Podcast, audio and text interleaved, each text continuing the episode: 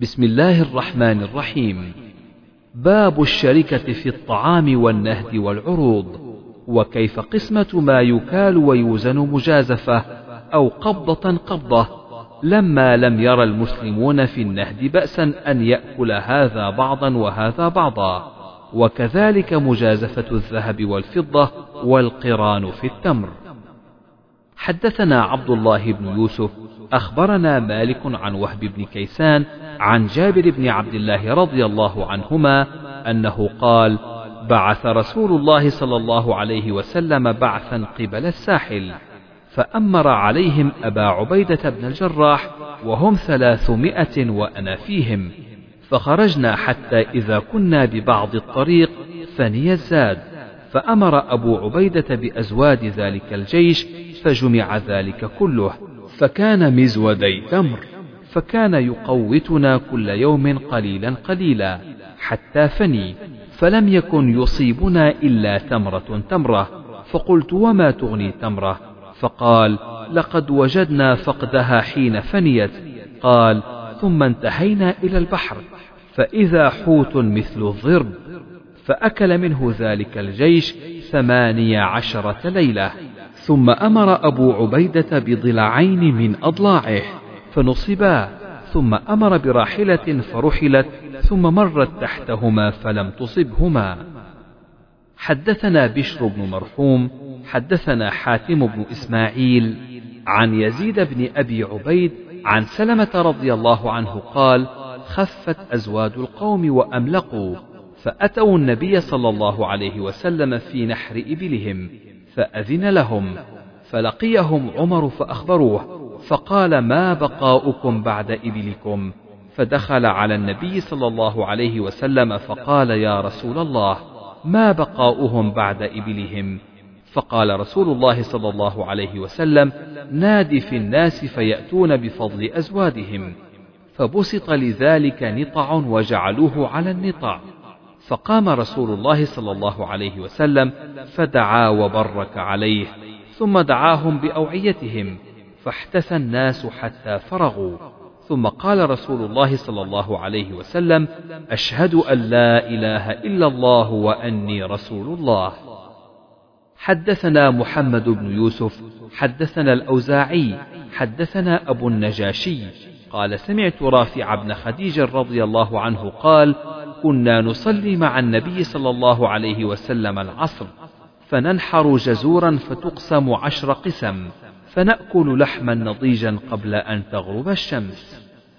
حدثنا محمد بن العلاء حدثنا حماد بن أسامة عن بريد عن أبي بردة عن أبي موسى قال قال النبي صلى الله عليه وسلم إن الأشعريين إذا أرملوا في الغزو أو قل طعام عيالهم بالمدينة جمعوا ما كان عندهم في ثوب واحد ثم اقتسموه بينهم في إناء واحد بالسوية فهم مني وأنا منهم.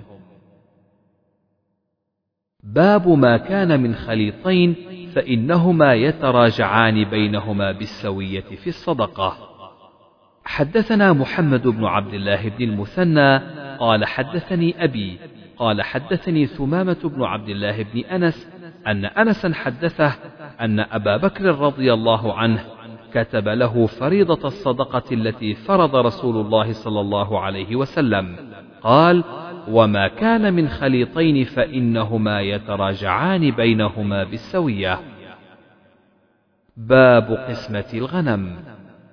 حدثنا علي بن الحكم الأنصاري حدثنا أبو عوانة عن سعيد بن مسروق عن عباية بن رفاعة بن رافع بن خديج عن جده قال كنا مع النبي صلى الله عليه وسلم بذي الحليفة فأصاب الناس جوع فأصابوا إبلا وغنما.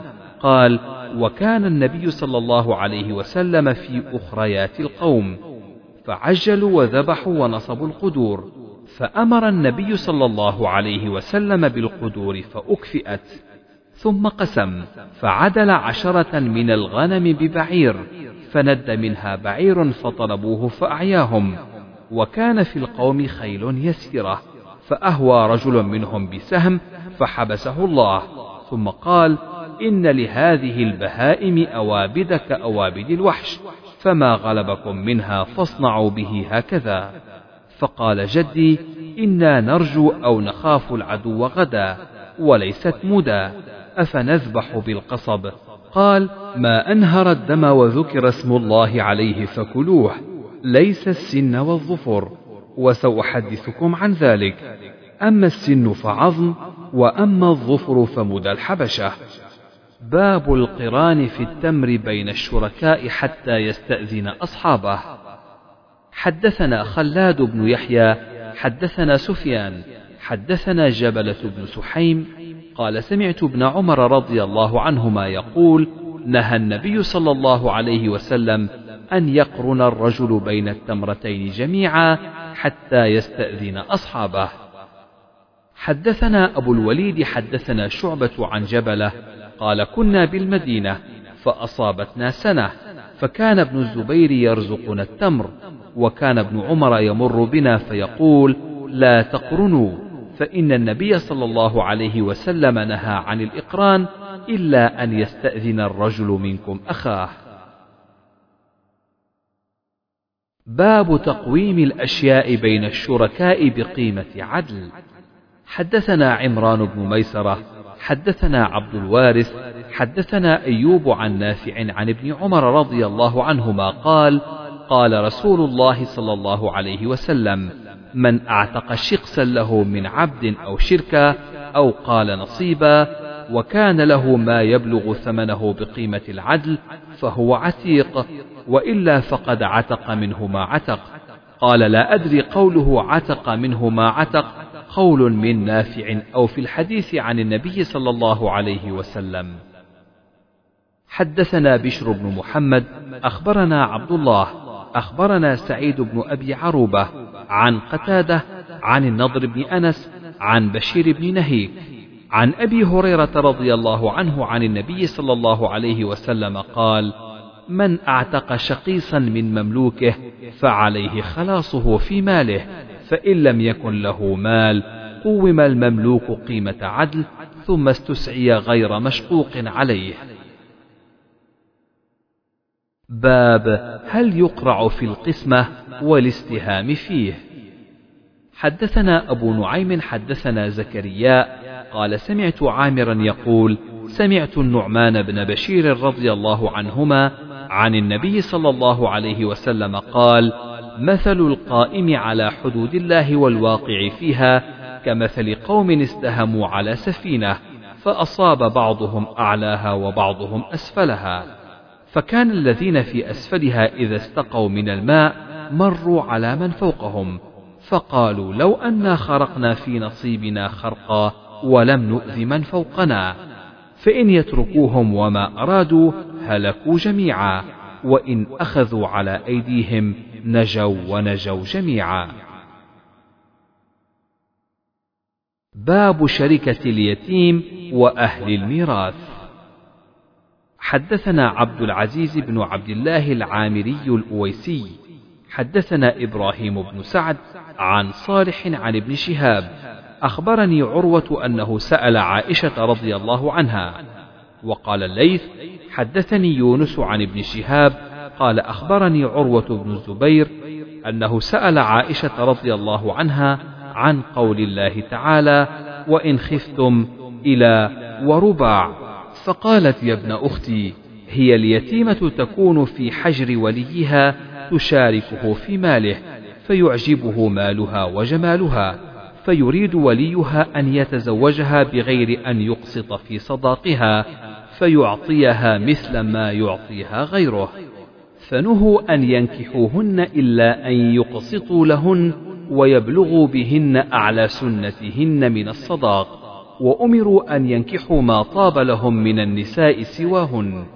قال عروة قالت عائشة ثم إن الناس استفتوا رسول الله صلى الله عليه وسلم بعد هذه الآية فأنزل الله ويستفتونك في النساء إلى قوله وترغبون أن تنكحوهن والذي ذكر الله أنه يتلى عليكم في الكتاب الآية الأولى التي قال فيها وإن خفتم ألا تقسطوا في اليتامى فانكحوا ما طاب لكم من النساء. قالت عائشة وقول الله في الآية الأخرى وترغبون أن تنكحوهن يعني هي رغبة أحدكم ليتيمته التي تكون في حجره حين تكون قليلة المال والجمال. فنهوا أن ينكحوا ما رغبوا في مالها وجمالها من يتامى النساء إلا بالقسط. من أجل رغبتهم عنهن. باب الشركة في الأراضين وغيرها. حدثنا عبد الله بن محمد، حدثنا هشام أخبرنا معمر عن الزهري، عن أبي سلمة عن جابر بن عبد الله رضي الله عنهما قال: إنما جعل النبي صلى الله عليه وسلم الشفعة في كل ما لم يقسم فإذا وقعت الحدود وصرفت الطرق فلا شفعة باب إذا اقتسم الشركاء الدور أو غيرها فليس لهم رجوع ولا شفعة. حدثنا مسدد حدثنا عبد الواحد حدثنا معمر عن الزهري عن أبي سلمة عن جابر بن عبد الله رضي الله عنهما قال قضى النبي صلى الله عليه وسلم بالشفعة في كل ما لم يقسم فإذا وقعت الحدود وصرفت الطرق فلا شفعة. باب الاشتراك في الذهب والفضة وما يكون فيه الصرف. حدثنا عمرو بن علي حدثنا أبو عاصم عن عثمان يعني بن الأسود قال أخبرني سليمان بن أبي مسلم قال سألت أبا المنهال عن الصرف يدا بيد فقال اشتريت أنا وشريك لي شيئا يدا بيد ونسيئة.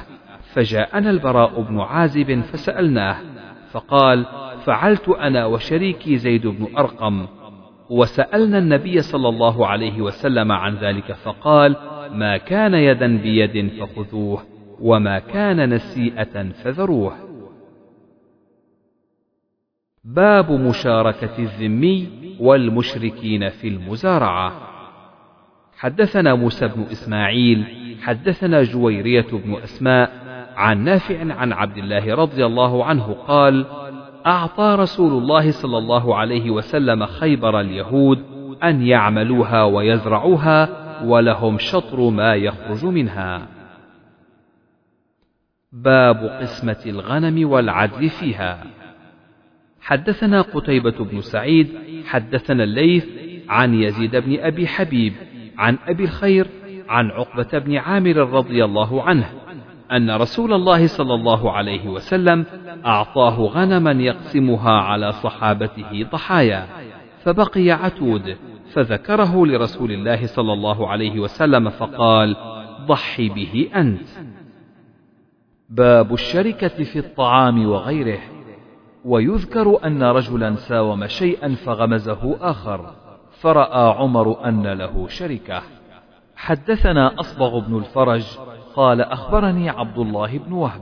قال أخبرني سعيد عن زهرة بن معبد عن جده عبد الله بن هشام وكان قد أدرك النبي صلى الله عليه وسلم وذهبت به أمه زينب بنت حميد إلى رسول الله صلى الله عليه وسلم فقالت يا رسول الله بايعه. فقال هو صغير. فمسح رأسه ودعا له. وعن زهرة بن معبد أنه كان يخرج به جده عبد الله بن هشام إلى السوق فيشتري الطعام فيلقاه ابن عمر وابن الزبير رضي الله عنهم فيقولان له أشركنا فإن النبي صلى الله عليه وسلم قد دعا لك بالبركة فيشركهم فربما أصاب الراحلة كما هي فيبعث بها إلى المنزل. باب الشركة في الرقيق حدثنا مسدد حدثنا جويرية بن أسماء عن نافع عن ابن عمر رضي الله عنهما عن النبي صلى الله عليه وسلم قال من أعتق شركا له في مملوك وجب عليه أن يعتق كله إن كان له مال قدر ثمنه يقام قيمة عدل ويعطى شركاؤه حصتهم ويخلى سبيل المعتق. حدثنا أبو النعمان حدثنا جرير بن حازم عن قتادة عن النضر بن أنس عن بشير بن نهيك عن أبي هريرة رضي الله عنه عن النبي صلى الله عليه وسلم قال من أعتق شقصا له في عبد أعتق كله إن كان له مال وإلا يستسعى غير مشقوق عليه. باب الاشتراك في الهدي والبدن. وإذا أشرك الرجل الرجل في هديه بعدما أهدى. حدثنا أبو النعمان حدثنا حماد بن زيد أخبرنا عبد الملك بن جريج عن عطاء عن جابر وعن طاووس عن ابن عباس رضي الله عنهم قال قدم النبي صلى الله عليه وسلم صبح رابعة من ذي الحجة مهلين بالحج لا يخلطهم شيء فلما قدمنا أمرنا فجعلناها عمرة وأن نحل إلى نسائنا. ففشت في ذلك القالة. قال عطاء فقال جابر فيروح أحدنا إلى منى وذكره يقطر منيا. فقال جابر بكفه فبلغ ذلك النبي صلى الله عليه وسلم فقام خطيبا فقال بلغني أن أقواما يقولون كذا وكذا. والله لأنا أبر وأتقى لله منهم ولو أني استقبلت من أمري ما استدبرت ما أهديت ولولا أن معي الهدي لأحللت. فقام سراقة بن مالك بن جعشم فقال يا رسول الله هي لنا أو للأبد؟ فقال لا بل للأبد. قال وجاء علي بن أبي طالب. فقال أحدهما يقول لبيك بما أهل به رسول الله صلى الله عليه وسلم. وقال وقال الآخر لبيك بحجة رسول الله صلى الله عليه وسلم فأمر النبي صلى الله عليه وسلم أن يقيم على إحرامه وأشركه في الهدي. باب من عدل عشرا من الغنم بجزور في القسم. حدثنا محمد أخبرنا وكيع عن سفيان عن أبيه عن عباية بن رفاعة عن جده رافع بن خديج رضي الله عنه قال: كنا مع النبي صلى الله عليه وسلم بذي الحليفة من تهامة فأصبنا غنما وإبلا فعجل القوم فأغلوا بها القدور فجاء رسول الله صلى الله عليه وسلم فأمر بها فأكفئت ثم عدل عشرا من الغنم بجزور ثم إن بعيرا ند وليس في القوم إلا خيل يسيرة فرماه رجل فحبسه بسهم فقال رسول الله صلى الله عليه وسلم إن لهذه البهائم أوابد كأوابد الوحش فما غلبكم منها فاصنعوا به هكذا. قال قال جدي يا رسول الله إنا نرجو أو نخاف أن نلقى العدو غدا وليس معنا مدى. فنذبح بالقصب فقال اعجل أو أرني. ما أنهر الدم وذكر اسم الله عليه فكلوا ليس السن والظفر وسأحدثكم عن ذلك. أما السن فعظم وأما الظفر فمدى الحبشة.